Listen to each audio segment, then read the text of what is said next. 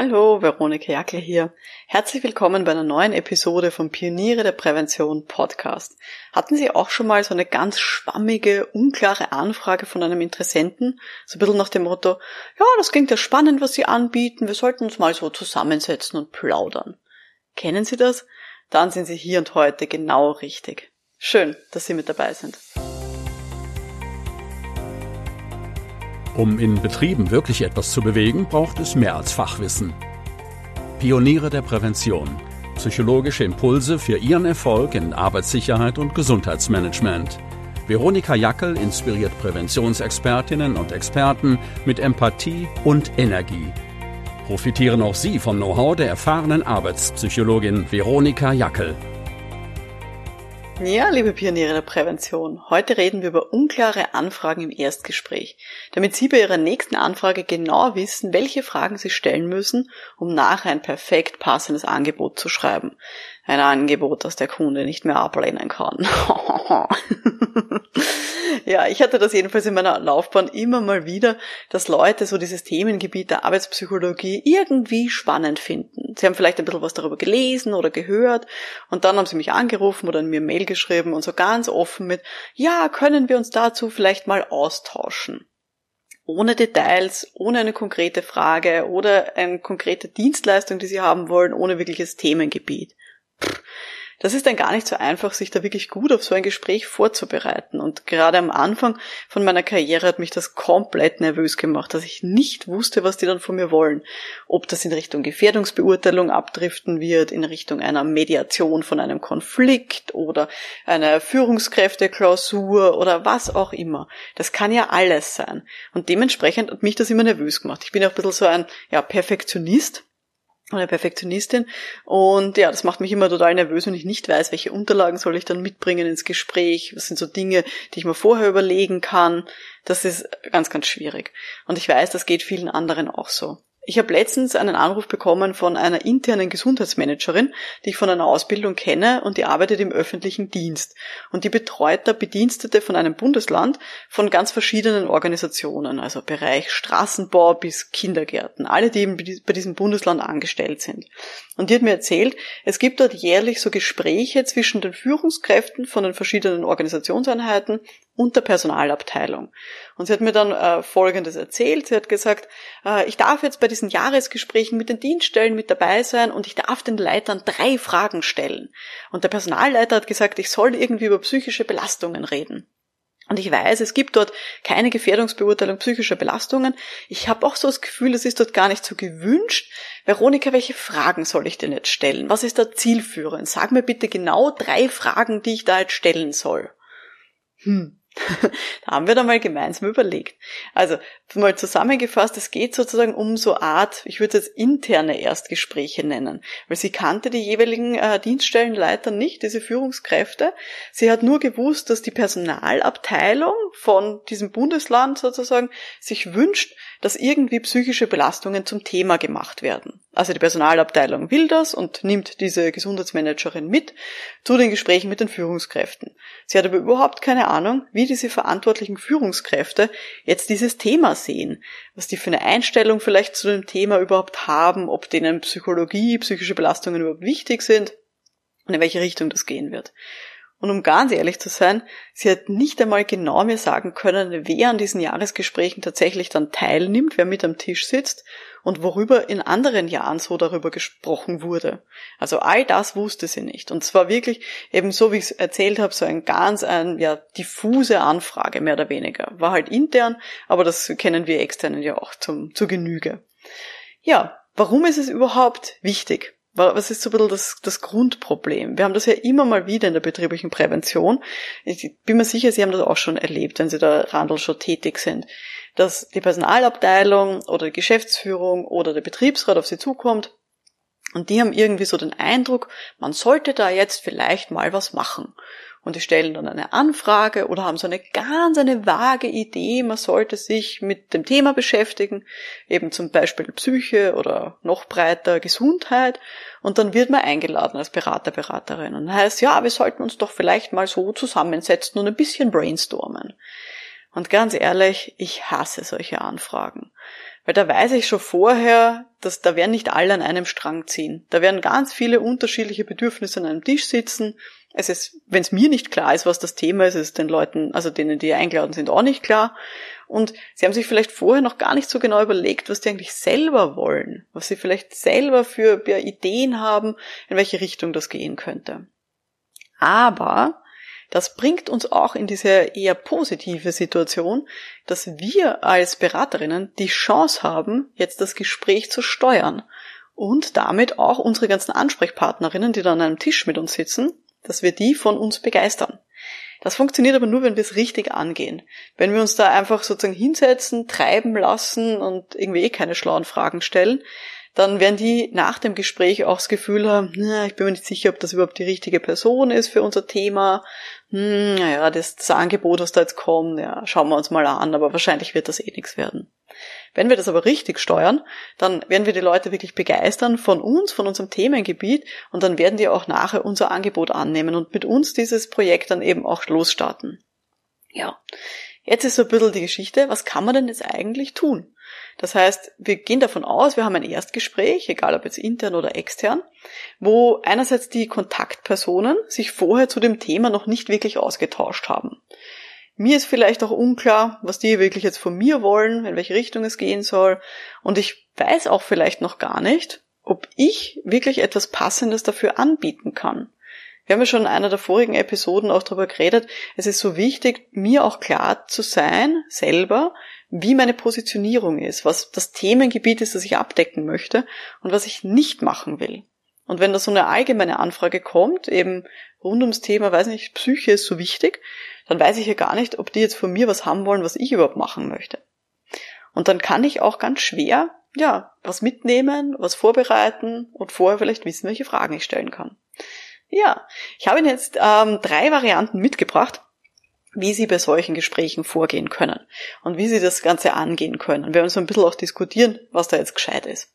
Die erste Variante, die ich auch dieser Gesundheitsmanagerin vorgeschlagen habe, die mich da angerufen hat, war, und zwar nach Themen sortiert vorgehen.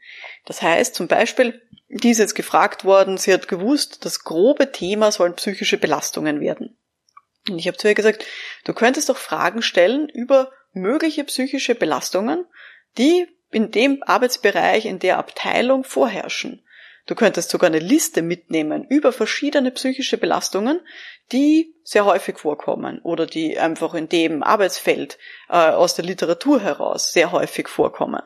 Du könntest denen sogar das vielleicht sogar vorher zusenden und dann ins Diskussion einsteigen und mit den Führungskräften oder mit den Ansprechpartnerinnen besprechen, welches von diesen Themengebieten ja betrifft sie denn eigentlich? Mit dieser Themenauswahl kann man nämlich von vornherein so ein bisschen das Ganze eingrenzen und konkretisieren.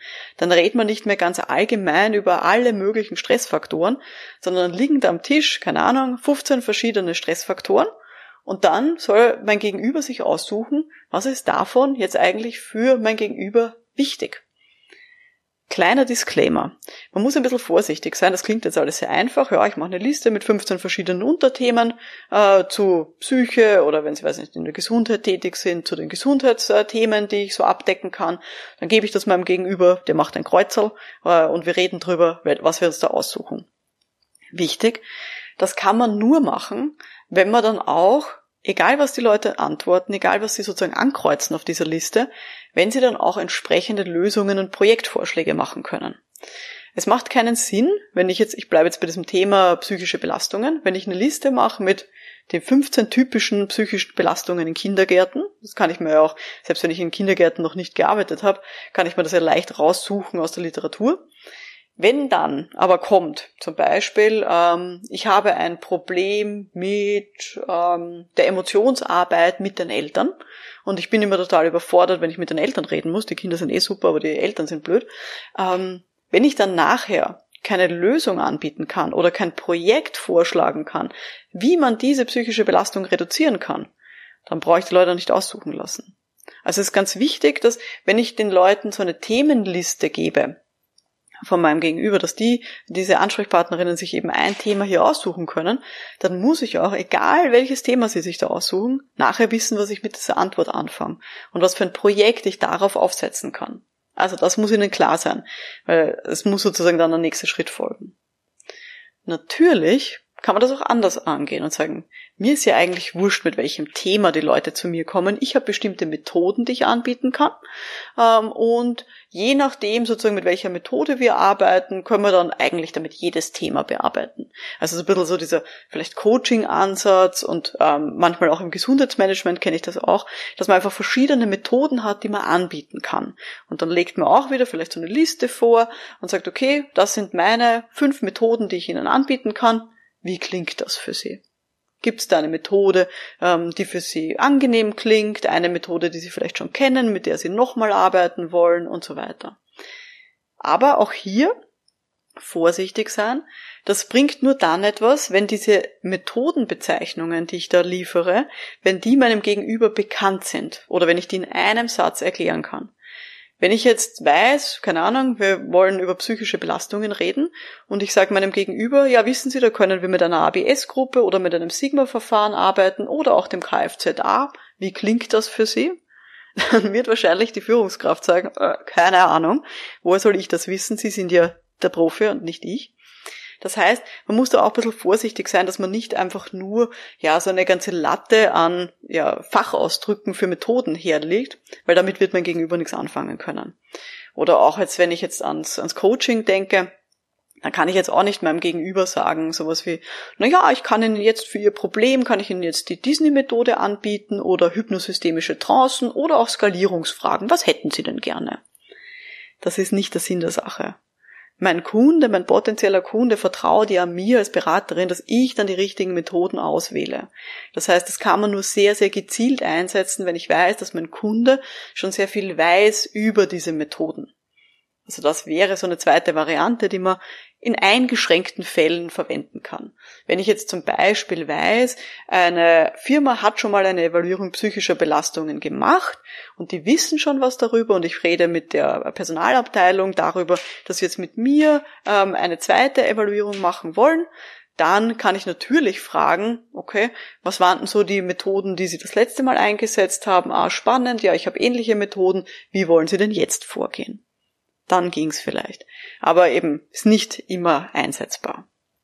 Und die dritte Variante, wie man in solchen unklaren Erstgesprächen vorgehen kann, ist, dass ich eher auf die Erfahrungen und Bedürfnisse von meinem Gegenüber eingehe. Ganz breit gesprochen. Sie könnten dann zum Beispiel, wenn Sie jetzt so eine Gesundheitsmanagerin sind in einem Betrieb, können Sie dann den Führungskräften die Frage stellen, was haben Sie denn bisher getan, um die Gesundheit Ihrer Mitarbeiterinnen und Mitarbeiter zu fördern? Was wollen Sie kommendes Jahr tun? Und welche Herausforderungen erwarten Sie? Also hier wirklich so ganz breit aufmachen, einerseits rückblickend, was wurde denn bisher schon getan, um die Gesundheit zu fördern, aber auch so der Blick nach vorne, was wollen Sie vielleicht kommendes Jahr tun? Und dann darauf aufbauend eben entsprechende Angebote machen. Und das ist eben ein bisschen wie die Variante 1, wo ich sehr themenzentriert arbeite, aber es ist noch viel offener. Und ich gehe hier wirklich davon aus, dass mein Gegenüber sich ja schon vielleicht Gedanken gemacht hat, vor allem wenn das diejenigen sind, die mich angefragt haben, zum Thema Gesundheit, Psyche, Arbeitssicherheit, egal, dann werden die vielleicht im Hinterkopf schon irgendwie mal was gehört haben darüber, was man denn für Themen damit abdecken kann oder mit welchen Methoden man hier arbeiten kann. Oder sie können mir dann eben auch erzählen, was so die, ja, vielleicht Situationen waren, weswegen sie mich gerufen haben. Was waren so für Herausforderungen, die in der Vergangenheit da waren, die Sie jetzt lösen wollen? Also das ist auch eine sehr schöne Geschichte, wie ich finde. Ist aber das gleiche wie bei Variante 1. Auch das kann ich natürlich nur dann machen, wenn ich anhand von den Antworten auch dann entsprechende Lösungen oder Projektvorschläge machen kann. Also auch da liegt es dann natürlich wieder an mir als Beraterin, als Berater, dann auch mit den Antworten was anfangen zu können. Und Sie sehen, das ist eigentlich der Kern. Das Wichtigste ist, die Leute irgendwie ins Quatschen zu bekommen und dann darauf aufbauend mir die wichtigsten Infos sozusagen rauszuziehen und darauf aufzubauen und wirklich eine individuelle Lösung, einen individuellen Projektvorschlag dann auch machen zu können. Und das ist etwas, was sozusagen wirklich ja mit der Zeit man üben muss und wo diese drei Varianten helfen können, zumindest diesen ersten Schritt leichter zu machen. Ja, wir haben auch ähm, Mitglieder in der Online-Akademie für Pioniere der Prävention, äh, die das jetzt hören. Und liebe Mitglieder, liebe Pioniere, schauen Sie gerne rein. Es gibt ja einige Unterlagen rund um das Thema Erstgespräch, zum Beispiel bei der Evaluierung psychischer Belastungen oder bei, was auch in Deutschland nennt, die Gefährdungsbeurteilung psychischer Belastungen. Gehen Sie einfach in unsere Bibliothek in der Akademie und suchen Sie nach dem Schlagwort Erstgespräch. Dann finden Sie dort ein einstündiges Webinar zu dem Thema. Ich habe Ihnen eine Checkliste reingegeben und Sie finden dort dort sogar eine Präsentation im offenen PowerPoint-Format, die Sie hemmungslos selber verwenden dürfen für Ihre eigenen Erstgespräche. Also das nur mal kurz so zwischendurch an alle Mitglieder, die das jetzt hören. Ja, ganz wichtig ist beim Erstgespräch immer mehr Fragen stellen, als Antworten zu geben. Wenn Sie Ihrem Gegenüber ganz viele Fragen stellen, dann zeigen Sie damit Interesse an Ihrem Gegenüber und sie machen ihr Gegenüber neugierig. Sie, sie sind ja neugierig, wie der, ihr Gegenüber tickt und wenn die Leute über sich selber reden dürfen, mögen die das total gern und wollen dann vielleicht auch was über sie erfahren. Und das ist dann eben ein schönes Gespräch, was man da anleiern kann. Und es ist für uns als externes Beraterinnen immer wichtig, dass ich eben die Wünsche, die Bedürfnisse, auch die Befürchtungen von meinem Gegenüber raushöre. Vielleicht sogar die Vorurteile, die die Leute haben gegenüber meinem Themengebiet. Das ist das Allerwichtigste, dass ich dann hier darauf aufbauen ein wirklich individuell passendes Angebot stellen kann.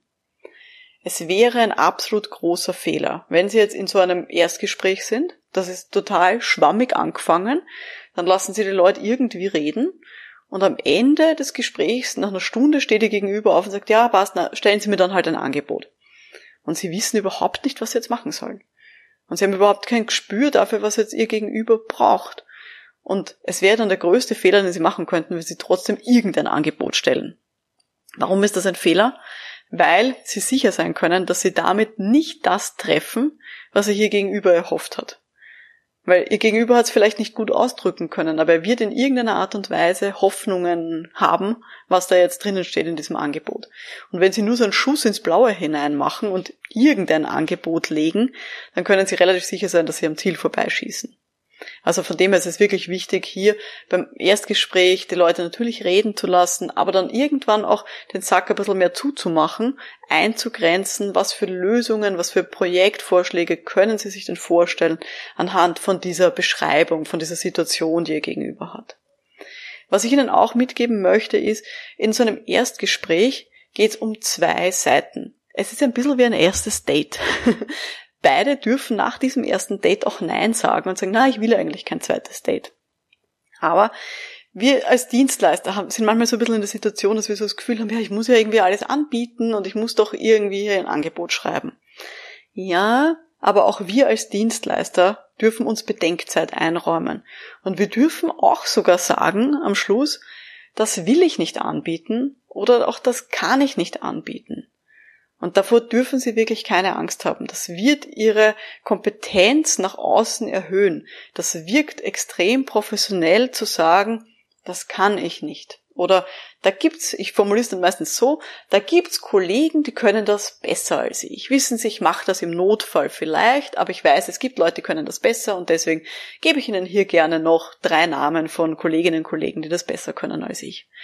Da sind wir wieder beim Thema Netzwerken, das wir in diesem Podcast ja auch schon immer wieder angesprochen haben. Wenn ich ein großes Netzwerk habe, dann weiß ich, was die anderen Leute noch besser können als ich und dann kann ich an die super weiterverweisen.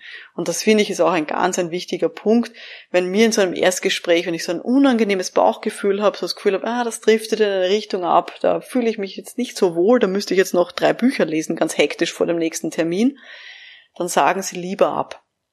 Und Sie können im Zweifel auch sagen, also nicht, wenn Sie nicht sagen wollen, dass Sie das nicht können, dann können Sie im Zweifel auch sagen, ah, es tut mir leid, das übersteigt im Moment meine äh, zeitlichen Kapazitäten. Das kann ich Ihnen jetzt nicht anbieten. Auch das ist okay. Aber es ist wirklich wichtig, es ist, wie gesagt, so ein Erstgespräch, ist ein bisschen wie ein zweites Date. Es ist auch okay, Nein zu sagen, zu sagen, ah, ich will jetzt kein zweites Date mehr mit diesem Kunden, mit dieser, mit dieser Abteilung. Ja, kommen wir zum Ende. Kleine Zusammenfassung, was haben wir jetzt heute besprochen? Wir haben heute drei Varianten besprochen, wie man bei unklaren Erstgesprächen vorgehen kann. Einerseits die Variante 1, Themen vorstellen und dann das Gegenüber auswählen lassen, also anhand von Schwierigkeiten, zum Beispiel von psychischen Belastungen, Liste schreiben und dann die Leute sagen, okay, in welche Richtung geht's denn bei Ihnen? Zweite Variante, mit Vorsicht zu genießen, Methoden aufzählen und dann die Reaktion von ihrem Gegenüber abwarten. Funktioniert nur, wenn das Gegenüber die Methoden halt auch kennt und weiß, was man sich darunter vorstellen kann. Und die dritte Variante, fragen Sie die bisherigen Erfahrungen und auch die Zukunftspläne von Ihrem Gegenüber ganz offen ab und stimmen Sie dann Ihr Angebot darauf ab. Ja, das war die heutige Folge vom Podcast für Pioniere der Prävention. Ich wünsche Ihnen ganz viel Erfolg bei Ihrem nächsten Erstgespräch. Und für alle, die mehr dazulernen wollen rund um den Erfolg in der Selbstständigkeit, www.pionierederprävention.com. Dort gibt es die Online-Akademie. Das ist ein Mitgliederbereich, der vollgepackt ist mit Videokursen, Live-Webinaren. Wir haben auch ein Forum rund um die Beratung, den Erfolg und das Projektmanagement in Arbeitssicherheit und Gesundheitsschutz. Mein Name ist Veronika Jackel. Vielen Dank fürs Dabeisein und wir hören uns dann in der nächsten Episode. Bis dahin, alles Gute. Ciao.